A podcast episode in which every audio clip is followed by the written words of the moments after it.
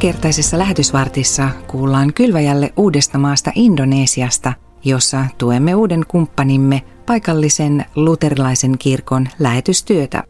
Vuorossa on ohjelmasarjan toinen osa ja aiheena tässä aina kuukauden viimeisenä sunnuntaina kuultavassa Indonesia-sarjassa on tällä kertaa Islam Indonesiassa. Keskustelijoina ovat Kylväjän tutkimus- ja koulutusjohtaja Pentti Marttila, kehittämispäällikkö Juri Veikkola sekä viestintäpäällikkö Mari Turunen. Me juteltiin Juri ja Pena viime kuussa teidän kanssa Indonesiasta, jossa me tuetaan meidän uuden kumppanin paikallisen luterilaisen kirkon tavoittavaa työtä. Viimeksi me keskityttiin juttelemaan teidän kanssa tämmöiseen niin kuin monen kirjavuuteen, mikä siellä Indonesiassa näkyy. Nyt jos ruvetaan miettimään elämää kristityn näkökulmasta, niin minkälaista indonesialaisen kristityn elämä on?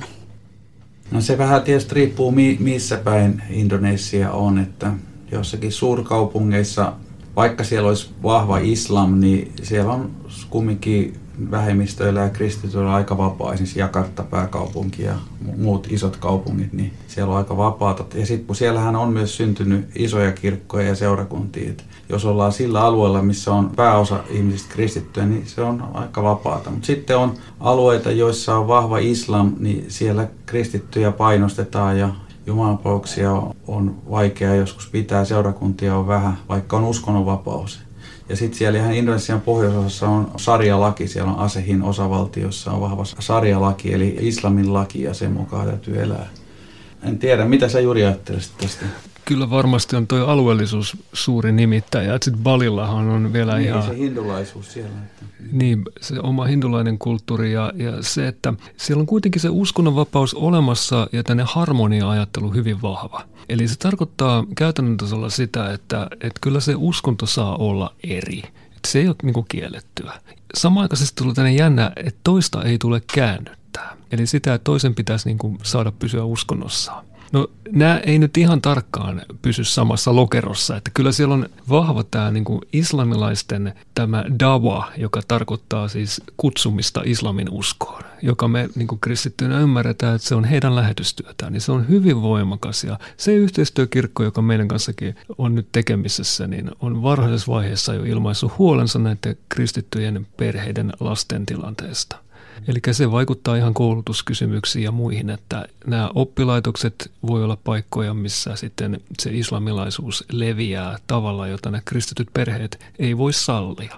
Kuultiin esimerkiksi sellainen, että jotkut opiskelijat, kun ne lähtee, lähtee näihin islamilaisilla alueille niin kuin yliopistoihin, niin jotta pääsee opiskelija-asuntoon, niin pitää kääntyä islamiin. Että siellä on tällaisia monella lailla niin kuin painostetaan kristittyjä vähemmistöjä ja Tietyllä tavalla me viedään evankeliumia myös lähi ja muualta tulee vahvaa islamilaista lähetystyötä.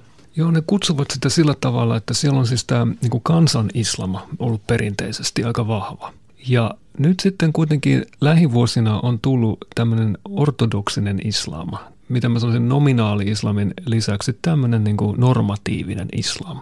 Ja sitä kautta on tullut myös sitten tiukempi tavallaan opetuskulttuuri ja myös käytöskulttuuri. Sitten tietyt uskonnolliset kysymykset politiikassa on niin kuin ohjannut näitä ryhmittymiä vielä tiukentamaan esimerkiksi pukukoodistoa, millä halutaan ilmentää sitä uskonnollista identiteettiä, koska on ollut tässä sanotaan uskonnonvapauden keskellä kuitenkin hyvin voimakkaita piirteitä tällaiseen poliittiseen etenemiseen.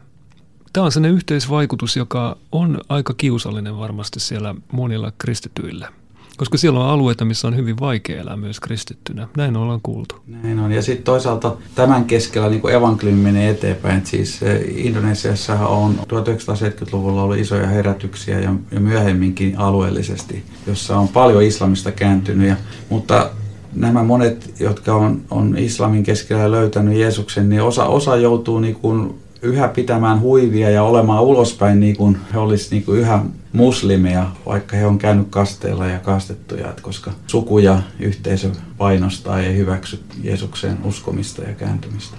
Voisin kuvitella, että jos, jos asuntolapaikkakin irtoaa kääntymisen kautta, niin, niin sitten se voi vaikuttaa myös jatkossa, että huivi pysyy naisillakin sitten päässä helpommin, jos sitä kautta voi saada paremmin työpaikan ja, ja sillä tavalla niin kuin Jotenkin kaikki tämä, mitä te kuvaatte, niin siitä tulee semmoinen olo, että toi, toi vaatii kyllä aikamoista niin kuin luovimista niiltä mm. kristityiltä. Ja, ja sitten toisaalta, niin kuin olette painottanutkin tässä, niin alueelliset erot voi olla tosi isoja. Että ei voida niin kuin sanoa, että joka puolella Indonesiassa asiat menee näin minkälaisia kikkoja tai keinoja he, he on niin kuin löytäneet, että he kuitenkin pystyy pitämään sen oman identiteettinsä ja sitten toisaalta mistä asioista he on valmiita niin kuin luopumaan tai tekee jonkinlaisia myönnytyksiä, jotta se elämä sitten kuitenkin niin kuin on mahdollista?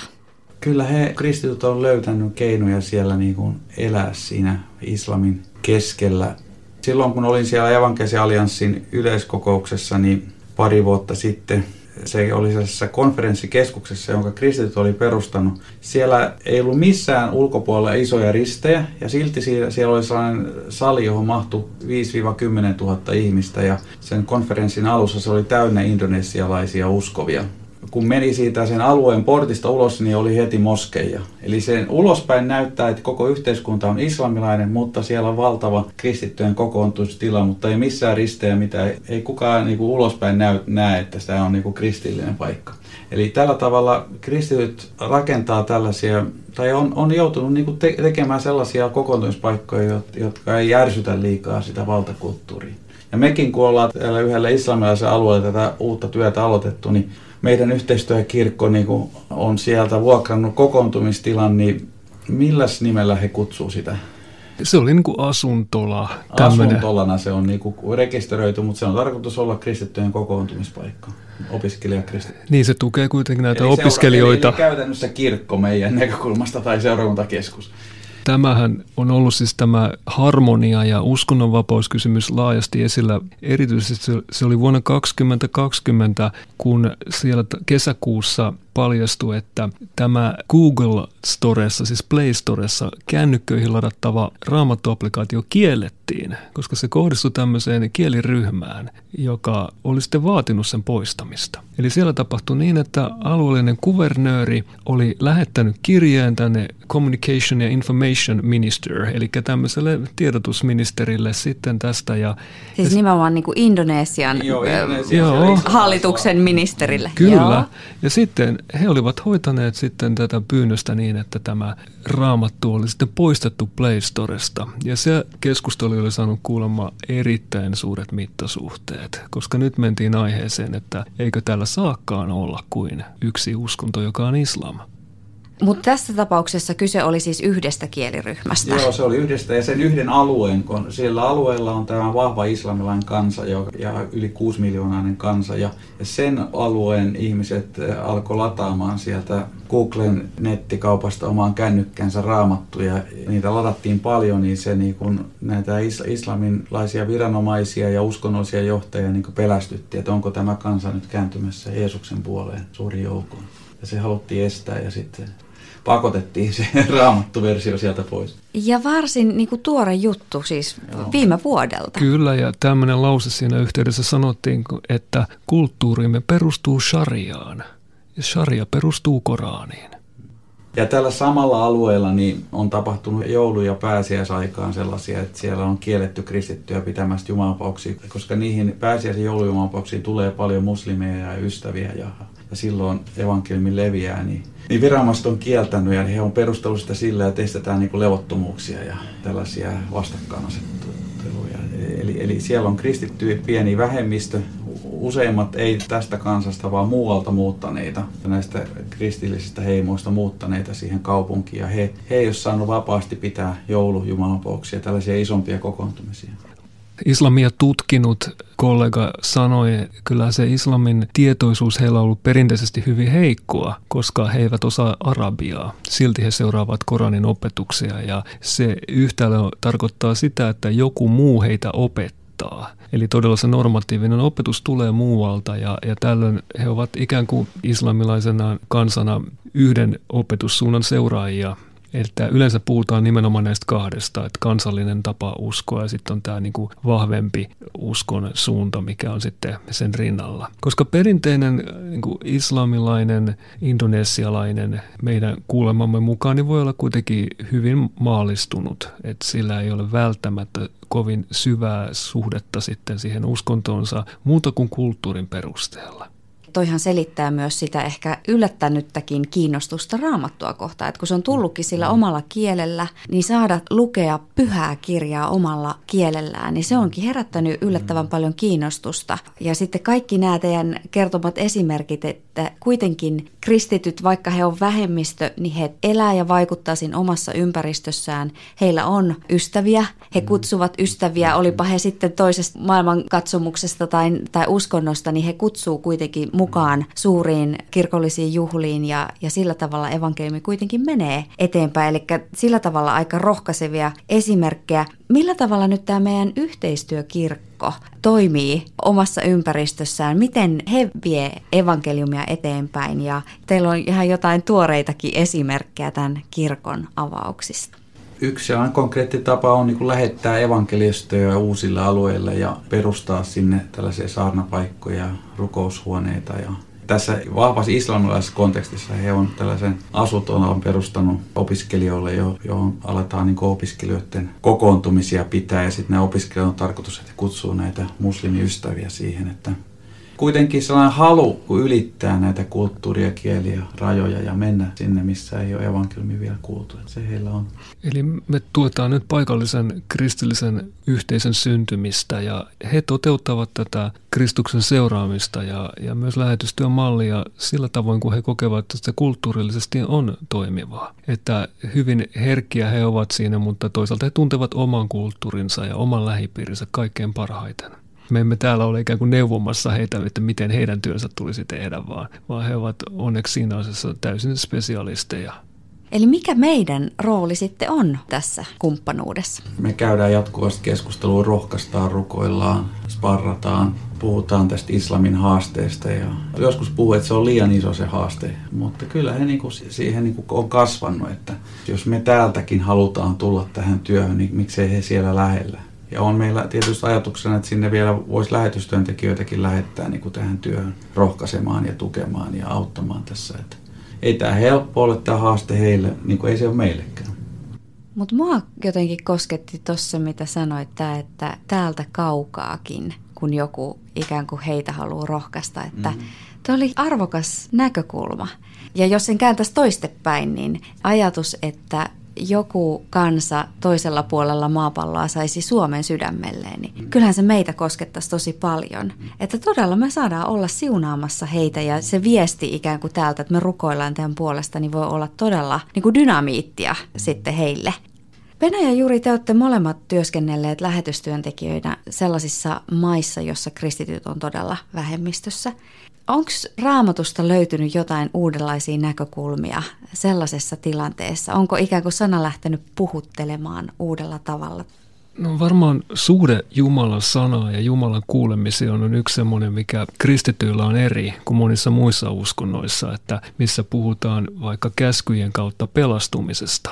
Se, että me kristittynä uskotaan Jumalan armoon, Jumalan työhön – ja siihen, että käskyt eivät ole meille niitä, mitkä meidät vievät taivaaseen, vaan Jeesuksen armo, niin se on suuri ero. Eli esimerkiksi Timoteuskirjassa sanotaan näin, että kehotuksemme päämääränä on rakkaus, joka tulee puhtaasta sydämestä, hyvästä omasta tunnosta ja vilpittömästä uskosta. Toisin sanoen se, että käskyn päämäärä ei ole, että noudata tämä niin pelastut, vaan käskyn päämäärä on löytää se elämä, jonka Jumala on meille antanut ja se polku, jotta meillä on mahdollisuudet elää siunattua elämää Herran kanssa. Siihenhän Jumalan sanan ohjeistus meillä todella monessa kohdassa Uudessa testamentissa kehottaa. Miten Paavali kehottaa kuuliaisuuteen, ei pelastuksen takia, vaan siksi, että se siunattu elämä ja yhteys Herraan ei mene rikki, vaan voi pysyä ilman skandaaleja yllä. Jotenkin tähän niin samaan liittyisin sen, että islamin keskellähän ihminen, joka kuolee, niin hän ei voi olla varma, että pääseekö hän taivaaseen tai he puhuu paratiisista. Allah punnitsee, että onko näitä hyviä tekoja enemmän kuin pahoja tekoja. Jos vaaka kääntyy hyvien tekojen puoleen, niin sitten pääsee paratiisiin. mutta ihminen ei voi olla varma tästä. Me kuitenkin voidaan olla varma Jeesuksen sovitustyöstä. Hän on voittanut kuoleman, pahan vallan ja synnin vallan, ja joka häneen laittaa toivonsa, niin se pääsee perille ihan kaikki se elämään. Romalskirje 8.24 puhuu tästä. Sillä toivossa me olemme pelastetut, mutta toivo, jonka näkee täyttyneen, ei ole mikään toivo, kuinka kukaan sitä toivoo, minkä näkee. Sillä toivossa me olemme pelastetut, eli Kristuksessa, hänen toivossa, hänessä me olemme pelastetut ja se on varma ja se kantaa jokaisen perille. Ja mä ajattelen vielä tämän niin kuin meidän kristittynä elämisen, niin kuin he siellä Indonesiassa, niin kuin mekin täällä, niin tämä Pietarin kirja sanoma, että eläkää moitteettomasti pakanoiden keskellä, jotta he teitä pahan tekijöiksi panetellessaan havaitsisivat hyvät tekonne ja ylistäisivät Jumalaa sinä päivänä, jona hän kohtaa heidät. Keskustelijoina olivat Kylväjän tutkimus- ja koulutusjohtaja Pentti Marttila, kehittämispäällikkö Juri Veikkola sekä viestintäpäällikkö Mari Turunen. Muistathan, että lähetysvartin voit kuunnella myös Kylväjä-podista, joka löytyy Spotifysta sekä muun muassa Apple ja Google-podcasteista. Ja nyt ohjelman lopuksi saamme rukoilla vielä yhdessä Pentti Marttilan johdolla. Jeesus, kiitos siitä, että saamme tulla sinun eteesi. Sinä tiedät jokaisen meidän elämän tilanteen, missä olemme. Kiitos siitä, että sinä olet tullut meitä kaikkia varten, meitä suomalaisia varten, indonesialaisia varten ja meitä jokaista varten – sinua ja minua varten. Kiitos siitä, että saamme jättää itsemme ja läheisemme elämämme sinulle. Jeesus, tule elämäämme, ota meidät omaksesi ja anna meille elämä sinun yhteydessä ja anna iankaikkinen elämä. Ja kiitos siitä, Jeesus, että joka sinun luokse tulee, niin sinä et sitä aja heitä pois. Tähän me turvaamme ja Jeesus, haluamme sitoutua sinun omiksesi, sinua seurata. Isän, pojan ja pyhän nimeen. Amen.